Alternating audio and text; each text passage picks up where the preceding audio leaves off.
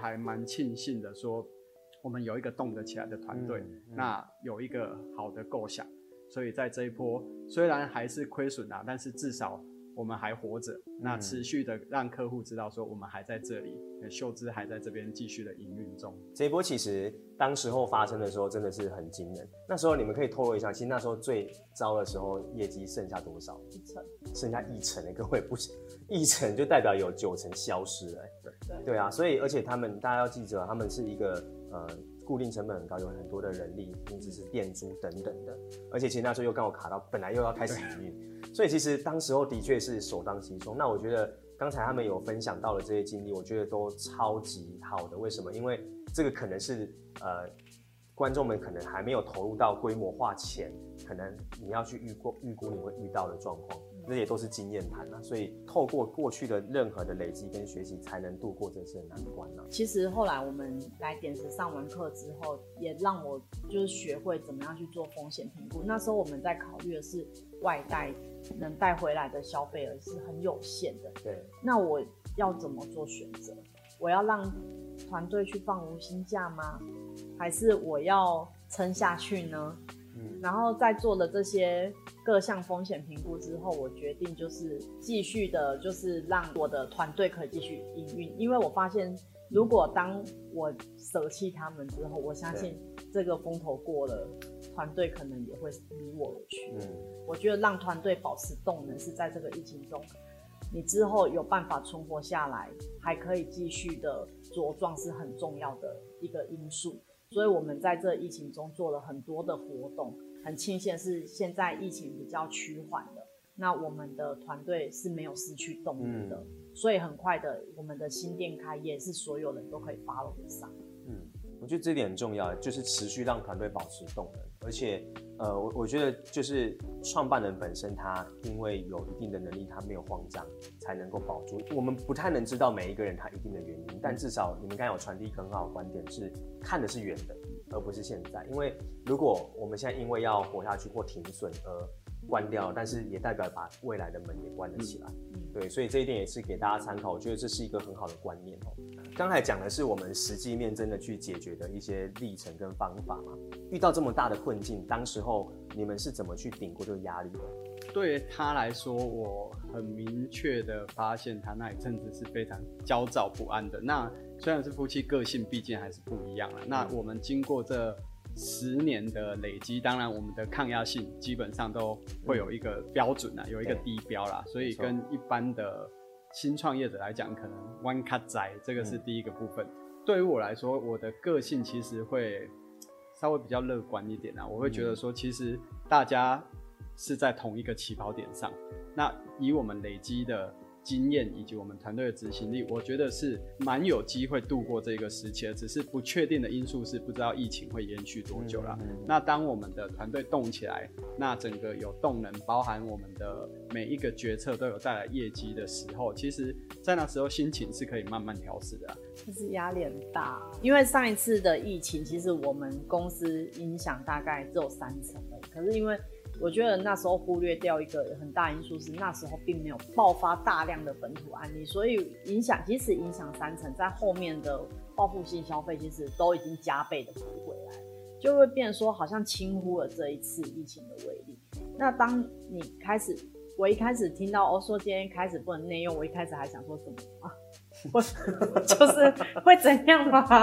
哎、欸，后来隔天想起来，哎、欸，不对，好像这种事情大条，问内用，因为我们那时候根本店里没有主攻外带这件事情。嗯嗯、你突然意识到这个事情是真的很严重的，而且营业额不是一点点下滑，是跳水式，对，跳水式的下滑，就是这样子，就是跟股市差不多。然后那时候脸都绿了，然后那时候就会一直想说，那怎么办？我要用最快的速度。要止血，要回稳。那我没有办法在这里面有盈余的时候，我至少至少要越接近损益平衡点。在这之前，我们公司已经有累积了一定的现金流，因为在第一次疫情的时候就有发现现金流不够，对于公司的营运是相当危险，所以我们那时候就有积累一段现金流。所以在短期，我们预估是两三个月里面都不用太过于担心的。然后，但是你不能总是就是放等、那个，就就就让他这样子吧。那这段时间就要赶快想办法，我就做了一些。在最短的时间，让我们的外带的菜单赶快上架，然后跟团队里面 run 流程怎么做，怎么样呈现给客人，这些东西其实都要一一段时间的测试。对，简单讲就是那阵子也没有在睡的，所以焦躁应该是难免、啊。瞬间被碾干。对，这真的瞬间被拧干的那种感觉。那，那你觉得？你我想问两位，就是说，你觉得你们就是度过突破了这个关键的？你觉得如果是用一个形容这个信念，你觉得你们是因为什么样的信念所以你撑过来？用一个形容词，嗯，或者是你觉得你们的信念是什么？就因为有的人可能会觉得阿伯的关系太合啊，不行啊，对啊，因为我觉得我的团队相信我，所以我能走到现在。我再怎么样，我都不能放弃他们。我不能放弃他们前提下，我就是要想办法活下去。嗯，至少让大家保有一份收入。嗯，这就是我最大心愿。我们要对股东负责，要对员工负责，那也要对我们自己负责。嗯，所以放弃是没有在我们的选项里面。其实我觉得创业不是一条单选题，可是你一定要知道你今天选这个选择的初心是什么，以及它背后的代价。所以两位其实我觉得也算是给我们做了一个很好的树立跟典范吧。因为嗯，很多人的创业他可能为了他自己，但你们是考量到是已经不再是自己。OK，所以我觉得这是一个我蛮嗯，我觉得听完也蛮感动的，对啊，就是给一些创业的老板们知道说，其实创业本来就已经不会再是自己的事情。这样聊下来，你们觉得夫妻共同创业又经历了这些事情，这可能过往有没有预料到啊？夫妻共同创业它的一个最好的优势，但跟一个最大的困难，你们会怎么来回答这一题？我先讲最大困难。好，我觉得、是吵架的时候，大家都住同一个屋子里，还不真不知道要赶谁出去，不知道谁睡沙发。对，最大优势哦，我觉得夫妻本身就是一个信任度很高的伙伴。嗯、那既然是信任度足够的话，就还没有什么话真的是不能说。嗯，所以其实我在创业的路上，不管是很愚蠢的想法，还是就像他讲你。很跳痛的想法，我其实都很愿意跟他讲。那当然，他如果真的觉得太荒谬，他也会打啊。但是我觉得你有一个很好的倾诉对象跟信任你的伙伴，在创业路上，你真的会觉得你是不孤单。嗯就是他给我很大的力量。嗯，信任。那东佑这边呢？那对我来说，最麻烦的部分，当然也是前期的磨合跟沟通啦。但是我觉得。对啊，那这个比较庆幸说，我们在某个程度上是比较理性的，可以为了共同的目标去修正自己。那所以我觉得一开始比较困难的可能是这个部分。优势的话，我觉得跟他讲的也差不了多少啦，因为其实。我们彼此都是最了解对方，也最信任对方的人，所以我们不管做任何的决策，我们不会留一手啊。创业的路上有这样可以互相支持，而且可以用比较短的时间去完成共识跟沟通，嗯、这个我觉得是比较大的优势。而且也要确保有办法回家睡觉啊。是，整个求生欲很强。OK，但我就有一个很重要的关键就是。信任啊，的确就是说，呃，有了一定的感情基础、家庭基础跟过往的这些堆叠，所以它反而让你们在呃创业的道路上，我觉得有一个很大的优势，就是能够去彼此倾诉，反而得到一个好的抒发。你们在遇到困难，有没有一些事情是你们去做的时候，能够帮助你们排解那个压力，或者是能够转换心情，让你们可以回来的时候可以有更好的效率？我觉得在当下遇到问题的时候。不要急着去做决定啊，常说事缓则圆嘛。嗯、呃，有时候你当下不管是有情绪或者是身体状况是疲劳的，对，啊，你做任何决定一一定不可能是最好的决定。所以我觉得遇到事情呢，你先缓一缓，静下来，那去跟你的合伙人或者是你比较重要的核心成员，你们去做沟通讨论。那在这个风头过了之后，你再来反过来来检视一下，你一开始想做的这个决定，还是现在你心里的那一个决定吗？哦，如果是的话，就可以朝这个目标去试试看。所以我倒是觉得说，不要急着做决定啊。所以反正做什么都好，就先不要决定这样。嗯，对，应该是这么说啦。你你遇到你的生理条件、心理条件并不是那么好的时候，你不要在这个时、嗯、时刻仓促的去做任何的决定。OK，这是我自己的感觉。OK，那你呢？你会做做什么事情让自己先稍微抽离？你你都会做什么？我是属于那种比较急着想要知道答案的人，嗯、所以。我的方式是我不会顾着面子，不愿意去求救。我觉得求救很重要。OK，而你求救的对象，其实真的不一定是要是你很资深的前辈，因为我像我们这这次在疫情里面有遇到很多事情是我所不了解的领域，很多的解法是我的店长提供给我的，但是我觉得很多老板很很他不知道是觉得跟人家求救是丢脸的，还是还是怎么样跨不出心里这个坎。但是我我是很很善于求救的人，因为我觉得，与其你自己在摸索，要花那么长的时间，然后心里又这么煎熬，那懂得去找比你更厉害的人，跟他请教他过往的经验，那是一个最快的捷径。当你的老师给你的方向以及他的经验之后，你在做什么事情也都会比较有底气一点。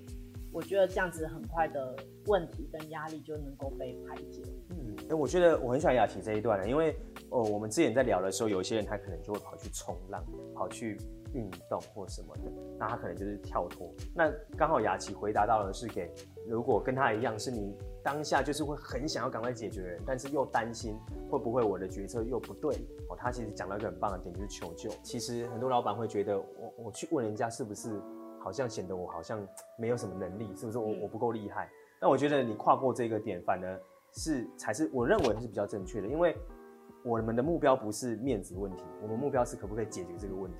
嗯，对，所以我觉得这个很棒。所以我我老实说，那时候他们两位来这边学习的时候，老实说他还报我们的课，我是很惊讶的，因为对对我来讲，我是过往是个人工作者到业务到投入这些领域嘛，可是以创业的资历来讲，他们两位都超过我非常的多。但他们为什么会愿意来去学这一些工具也好，或是思维的课程？那我觉得也就是因为你这个特质，所以其实能够熬过这个关。就我所知，不只是我们，他也有遇到一些贵人嘛，去协助帮忙。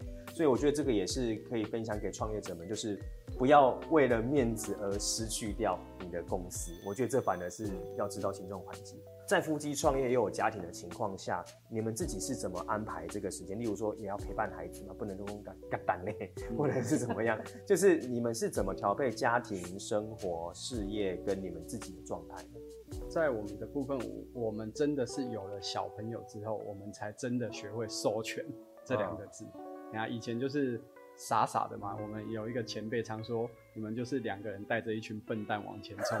归公司领两个熊稿，啊，所以嗯，那一句话当时是有一点点醒了我们啊，让我们知道说，哦，我我们不能在同一个岗位在那边做一个技术者的工作，嗯、因为这样我们永远看不到公司的全貌。嗯、所以从那个时候开始，我们就很积极的规划公司的组织架构嘛，那充分的让我们底下的伙伴他可以去学习去碰撞，这样自然而然我们就可以多出我们自己的时间。来思考公司的方向，那经营我们自己的家庭，所以我觉得怎么去分配自己的时间，我觉得还是最重要是授权。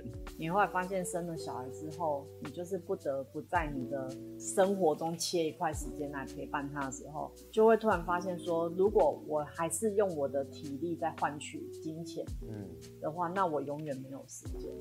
你有还有保留多多余的余力，你才有办法去看公司的全貌跟它未来的发展。可是如果还是一直要把自己当成一个人力在贴一个岗位的话，太累了，真的没有办法。那这点我想要问深一点，因为这个很好玩，这个会有在很多。想要开店创业的朋友的迷思，他们会觉得我给那口陶给罐，我的洗不会送，我就是要出来开店，我就自由了。嗯、但是虽然你们刚才有谈到授权，你们现在也的确做的事情不同，工作不同，是不是可以跟这些人分享说，不是开了店就可以丢给员工就走掉，其实还需要哪一些的努力，可不可以分享一下？当你要可以授权给员工的时候，我是觉得基本上这些工作你都要会，而且你是要非常的熟练，你。给他做的时候，你一眼就要看出他哪里做的不好。嗯，所以其实你的基本功还是最重要的啦。你我们没有经过前面十年在职场上的学习跟历练，其实我人家常说十年磨一剑嘛。你你的你变成经营者之前，你必须还是要有一个技术者的身份跟能力，我觉得这个是相对比较重要。嗯，这段时间在授权的过程中，我们很致力于建立公司的标准作业流程。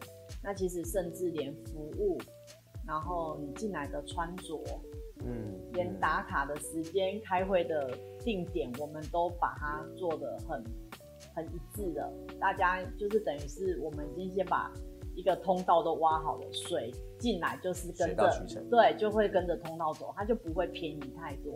那后后面我们也教导我们的主管怎么知道说怎么去管理，等这些都已经比较趋近成熟，其实我们才渐渐的退居第一线。嗯，其实这个过程听来简单，老实说真不容易哦。对，因为第一个它的过程是这样，你要有能力。然后呢，你开店是为了未来能自由，所以你要先有能力投入，有专业。可是就会落入一个圈套，是老板就变成最强的人，啊，然后你就一直很忙。对，所以这个过程其实刚才我觉得很宝贵的经验分享给大家。呃，我觉得你们在学习的态度上面跟你们的积极度，其实我觉得也是我自己认识的创业者里面算数一数二的啦。那我也很好奇，就是你们自己在点石这边呢、啊，你们觉得如果要让你们说对你们最大的帮助，可能会是什么？我觉得来点石上课之后，对于我而言呢、啊，我觉得是开启了我一个对商业思维的认知。嗯。因为我不晓得你还记不记得我刚来点石的时候，你问我什么，我都说我不知道，我没有想过。嗯、对。那店还能开那么大间，我其实觉得超强的，就是提供背我波比。对。对，但是我因为。人不能一直只靠着直觉在做事情。嗯嗯、来这边上课之后，他开启了我很多对于经营品牌或者是经营实体店铺的想法。